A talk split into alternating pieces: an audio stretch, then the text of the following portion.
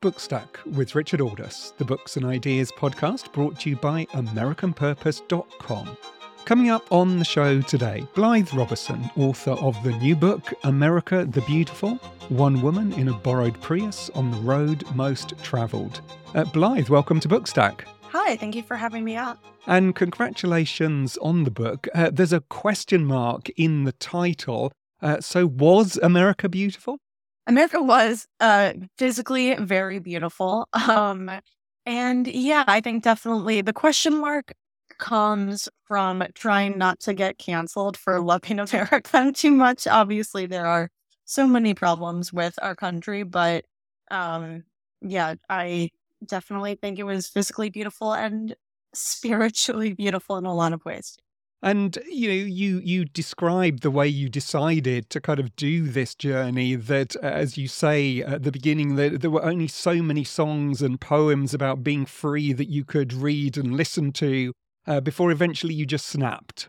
Yeah, I definitely I was working a um full-time job, which I loved. I was a celebrity researcher at a late night show. So basically my job was going in and Googling a different celebrity every day, which I basically did for free before anyone paid me to do it. But it was, you know, a job that had constraints on my time. I had to be in New York. I went and sat in an overly air conditioned office building every day.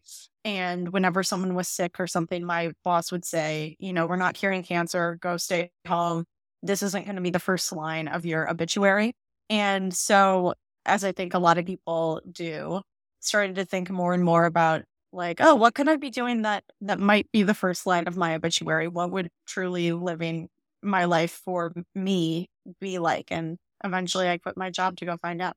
And this became uh, what uh, we sometimes refer to as the Great American uh, Road Trip. You decided that you needed a theme or at least an organizing principle. Um, why did you pick the national park system uh, as that organizing principle? I'm an outdoors person. I really like to hike. Um, it's like the only form of exercise that I will be conned into doing, other than I guess playing tennis. Um, so I knew I wanted to hike. I missed green spaces. In New York City, it's really hard to escape if you don't have a car. And you know, people take the Metro North and hike, but it's like all the same millennials all hiking the same trails that are just off the train.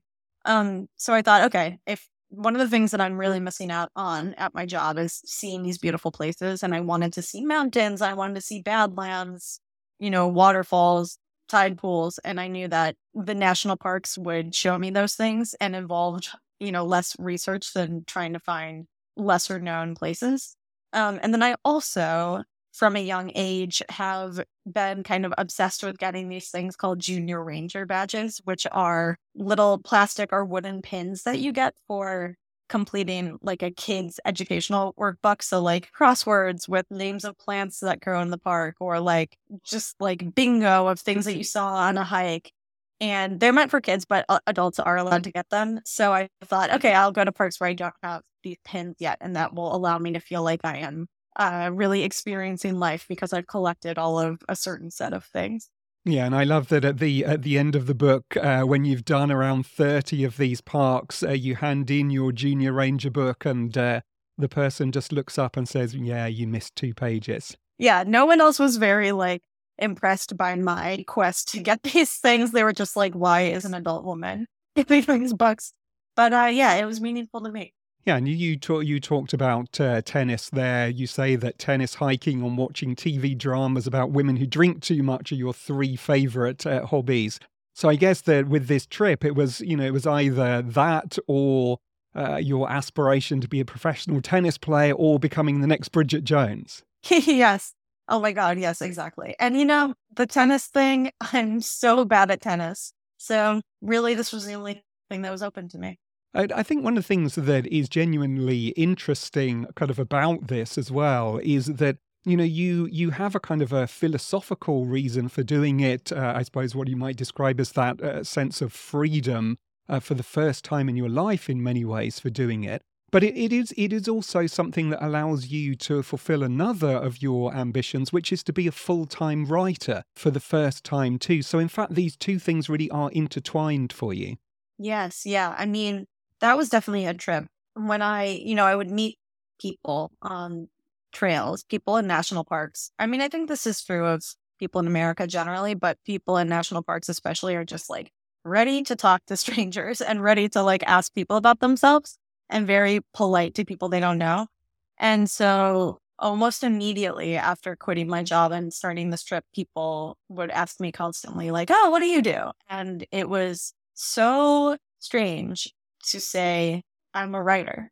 And um, I think like part of that is that it seems like this incredibly like privileged lucky thing that no one should be able to do when of course you know the economic forces keeping people from doing this full time are you know insidious and horrible but yeah i think like going on this trip seemed like this kind of freedom that was almost like at times i was just like am i just on vacation for a long time am i just like did i quit my job to just be completely decadent and you know i think that that marrying it to being a writer uh, helps me feel like I was doing something meaningful when I think like, you know, I am certainly a person who has a work ethic to a fault and like it's hard for me to allow myself just having fun. And I think I was like, oh, this is vacation homework. I'm going to go on vacation and I'm going to think really deeply about it.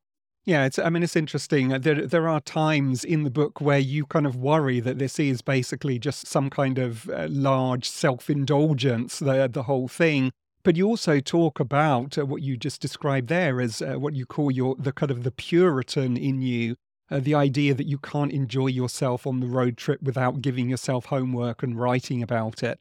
Uh, I guess I guess ultimately the book itself is you handing in your homework. Yeah, exactly. That's yeah, and I think like when I was doing the trip and when I you know saw this instinct in myself to have to you know, doing the book as my homework, even doing junior ranger stuff as homework. I went to a college that was very heavily photographed. A lot of tourists would come through and photograph it. And someone said to me at the time, and it stuck with me, that tourists kind of think of photographing as their homework at sometimes. Like it makes you feel like, oh, I'm like doing my job of documenting this trip.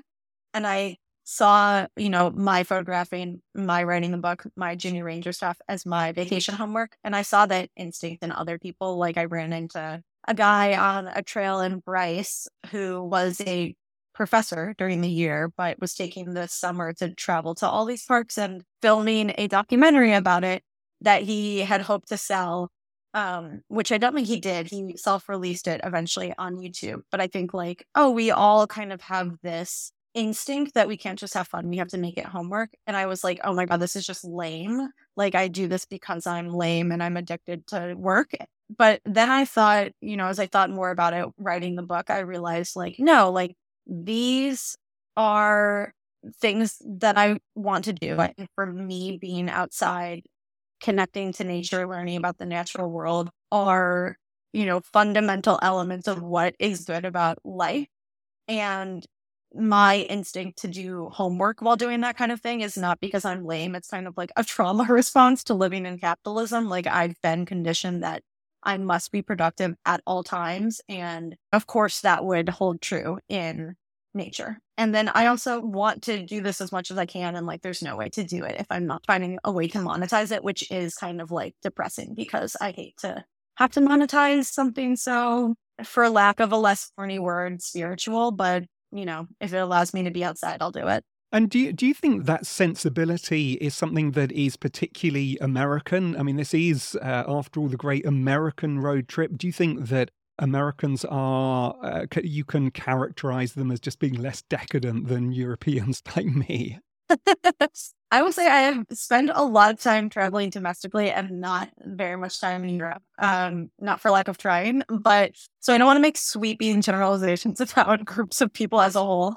I was just talking about this actually yesterday with my aunt and uncle about how money changes people. And we're like, God, we know so many greedy people that have just turned on like friends. And I was like, well, you know, it kind of makes sense because we in America live in a society that does not have our back. To my understanding, and like in Europe, like countries have people's back in a bigger way. And I think like if you fail in America, there is not really a system there to catch you in the same way that there is other places. And I think like that engenders a like addiction to work in people because, you know, you're, we're taught from a very young age here in America that you aren't own shelter. You aren't owed healthcare. You aren't owed pleasure. You have to work for those things, which I think is not how it should be, but it, it makes sense that we're very addicted to productivity here. Yeah, it's interesting. There are there are so many canonical books about this uh, great American road trip, but uh, but as you point out, there there are very few of them which have been uh, written by women. Um, at one stage, you describe uh, your book as being essentially uh, what would have happened if, uh, and I'm quoting here, if Bill Bryson got his period. Why do you think there have been so few books written by women on this? I think there's a lot of reasons for it. I mean, one reason is that to do something like this, you have to have the freedom to do it. And I think that in the course of history, you know, women have been less free than men have been to leave the domestic sphere, especially alone. I mean, up until recently, you know, hotels would not let rooms to women traveling alone because they were, you know, afraid they were sex workers. And so there's just that. And I mean, just the logistical thing of like, you know, women were not allowed to sign for their own credit card without, you know, a father or a husband's approval until the 1970s. So there's all that, just the logistics of it. I think women, you know, marry younger. A lot of the responsibilities of the home fall on women, and, you know, that's by design. And then something that I did not think about as a uh, something keeping women from doing a trip like this until I started to plan this trip is that truly to a person without an exception, every single person I told about this trip that I was going to do told me that I would be murdered, um, or told me a, a way to prevent getting murdered. They'd be like, oh, you should buy a stun gun or something. And I think I did not feel that I would get murdered. Um, I did not, in fact, get murdered. Uh, I didn't even get close to getting murdered. And it, it struck me, and I, you know, I think there are things about me that I am maybe more prone to death than your average woman. Like I think I'm a little bit I don't have a huge regard for my own physical safety, but I the response was so widespread that I realized it was structural and not about me. And um I realized that like people told me the same thing when I moved to a, a city to, to go to college and then after college they said that I would get murdered in the city. They told me all these ways to not get murdered. And I realized that it was less that I was going to get murdered and in the course of researching this book, I learned that women are actually more likely to be murdered in their home or in the home of someone they know, and men are more likely to be uh, murdered or violently victimized in public.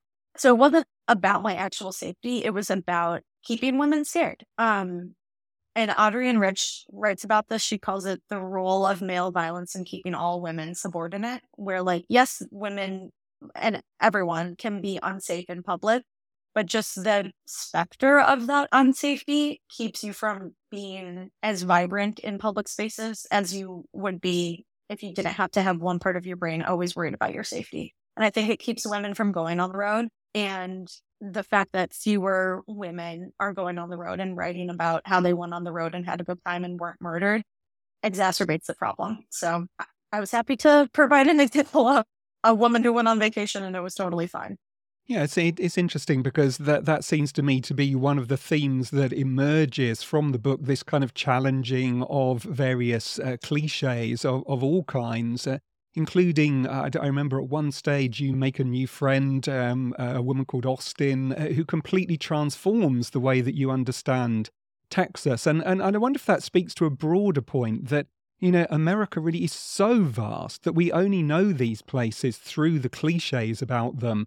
Uh, and in, in that sense, travel really does seem to broaden the mind on all kinds of levels. Yeah, I think that is very true. And like, I think that's part of what makes America so great and part of the reason it's so frustrating is there's just so much heterogeneity of thought and, you know, people that you really, really, really disagree with, like true lunatics out there. And then there are people who will completely flip your understanding. And I think like I struggled as this trip went on, worrying that it, I was doing something bad for, you know, for the world by going on this trip just because there are so many people who go to the national parks. They're really overrun. And I did this trip before COVID and it got worse during COVID because, you know, outside was the only place that you could legally be with friends. And I wondered if I was doing something bad by writing about how beautiful they were.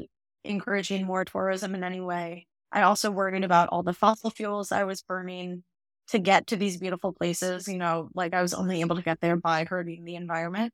Um, and I was like, oh my God, like, should no one ever travel again? But I do think that travel is broadening and it, it does help you understand people more. And I think that that is worthwhile and worth it. So I do think that you know some ways of traveling are better than others yeah that that environmental question is an interesting one you talk about how the national park service was founded in 1916 under the brilliantly named organic act but but there was a, a central contradiction involved right from the very beginning there between the opening of these parks for the enjoyment of tourists and travelers but also preserving them and those two things have sometimes been in contradiction with each other Right, exactly. And I mean, even the act of, you know, making a trail is altering the environment. And, you know, that's just about the least harmful thing that you can do. You know, to make any of these parks, you have roads, you have, you know, you buildings that you're building. Just it's very destructive. And um I think like throughout the first 100 years of park management, almost always management has defaulted to providing for the enjoyment of places, basically like encouraging tourism. And it's hard. It's like, you know, I am coming more and more around to the idea that humans exist and will exist. And it's a good thing that humans exist. And like people have always interacted with landscapes. And it's okay that people want to go visit these places. But, you know, it's, it's very difficult to decide how much to open up a place to make it easy to access and enjoy and how much to preserve. And I think like I read in my book that this is just inherently gatekeeping because, you know, the president who is responsible for a lot of the, the roads and trails being built was FDR. And it's not a coincidence that he's the only president who used a wheelchair. And I think like anytime you're like, oh, like this, if we pave this, that's going too far. Like that's keeping someone who might not have the same ability to navigate rough terrain from enjoying these places. So I'm glad that I'm not the person who's deciding all these things, but it's definitely a lot to think about. Yeah, and it, it, it seems a good example of uh, something that we discussed with uh, Adam Kirsch in an earlier episode where he was talking about how so often the things that we do for example, to protect the environment are often worse than the original uh, thing itself. And and this this seems like uh, in many ways an example of that. Yeah, yeah, God, it's so true. Yeah, have you read um Elizabeth Colbert's uh or Kolbert's book Under a White Sky? It's so good. It's about six examples of like horrible things humans have done to the climate and then their like attempts to fix it. So the Under a White Sky thing is shooting um particles into the sky to reflect the sun to like try to fix climate change. I don't think that there's a horrible end to the story yet, but early on in my book, I write about Isle Royale, which is a national park that's um, in Lake Superior. So you get to it by going to the upper peninsula of Michigan and taking a ferry. And there are moose and wolves on this island that both the moose got there by swimming there, which is crazy. And the wolves got there because they crossed an ice bridge that formed or that it used to form. But the, those bridges are forming less and less because of the warming climate. And so now there's just a ton of moose. And like there were only two wolves So, like manage a population of over 2,000 moose.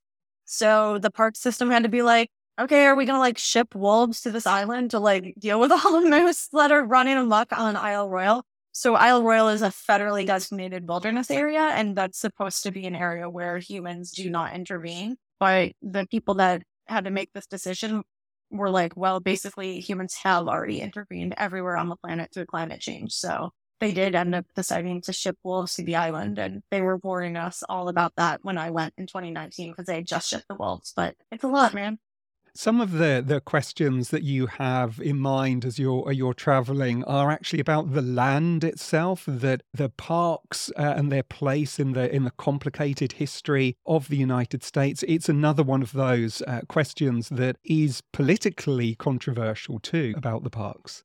Yeah, it's really interesting. So my first book was called How to Date Men When You Hate Men. So, and so you might have imagined, I got a lot of angry DMs being like, how dare, you know, blah, blah, blah. I got my first angry DM about this book, or I guess second, because I had someone tweet at me like a true patriot would never put a question mark in a title called America the Beautiful. And I was like, God bless. But a woman recently DM'd me like, you know, I bought this book thinking it would be a funny story about a road trip, but it's really a drag. I mean, all your political comments. And I think, you know, that the land is a big one of these where I knew I wanted to go to national parks and I knew that I would not ever publish a book about the national parks that did not ask about like how we got this land. And I had to do a lot of research. Like I grew up in northern Illinois in a very white area where we literally skipped everything having to do with Native Americans because it would not be on the AP test, on like the test we took at the end of the year. So I did self educate through reading a lot of books. And I was shocked at what I learned. Like, I kind of just thought stupidly that there was all this uninhabited land out west, and that's why we have all these parks out west. But that's not true. I read this incredible book by Mark David Spence called Dispossessing the Wilderness. And he writes that uninhabited wilderness never existed in America. It had to be created. And basically, like at the time that the Industrial Revolution created this middle class in America with leisure time and like money that they could spend the US government, as part of kind of their campaign of removing indigenous people from the land, started just declaring huge areas as national parks and even Yellowstone, our first national park. I had certainly heard the story that it was like, oh, well, these guys are scared, like Native American people. They didn't really use this area, which wasn't true. Like people, they hunted in the area all the time and um, had to be removed before that park was declared a national park. So it definitely like is something that you know i'm glad the parks exist now as a person in 2023 but i think that if you actually care about the land you should care about the history of the land too and sometimes these parks have been political footballs in a more obvious sense too that uh, you cite the example of barack obama extending them in the last weeks of his administration uh, Donald Trump then reversing that in the first few weeks of his administration. And there's there's a nagging doubt that kind of each of them did it basically just to annoy the other.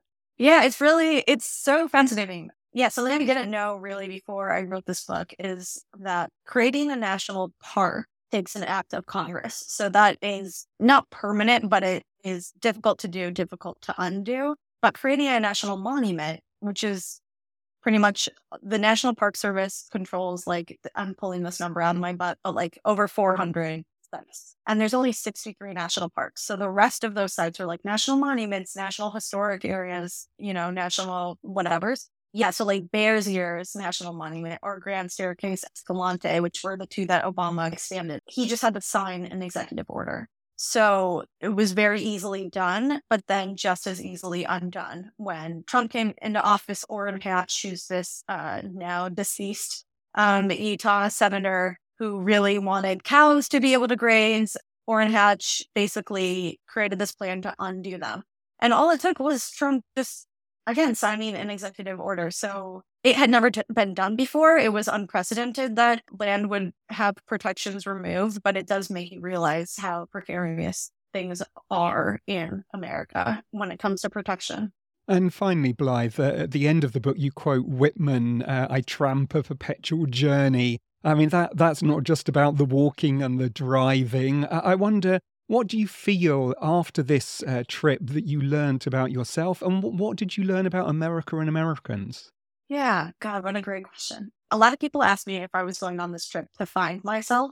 And I was like, no, I'm 28 years old. Like, I kind of already understand who I am. And I do think I didn't really discover that much about myself on this trip, other than how much I love my friends and miss them. I was very surprised how much I miss just being in a place that I cared about and put down roots and like had my community. And I think that kind of actually ties into what I learned about America, which was, you know, all these narratives that sent me on the road, like on the road itself, um, into the wild. You know, Bill Bryson's books to an extent are mostly about a, an individual traveler going off to seek freedom and adventure in America.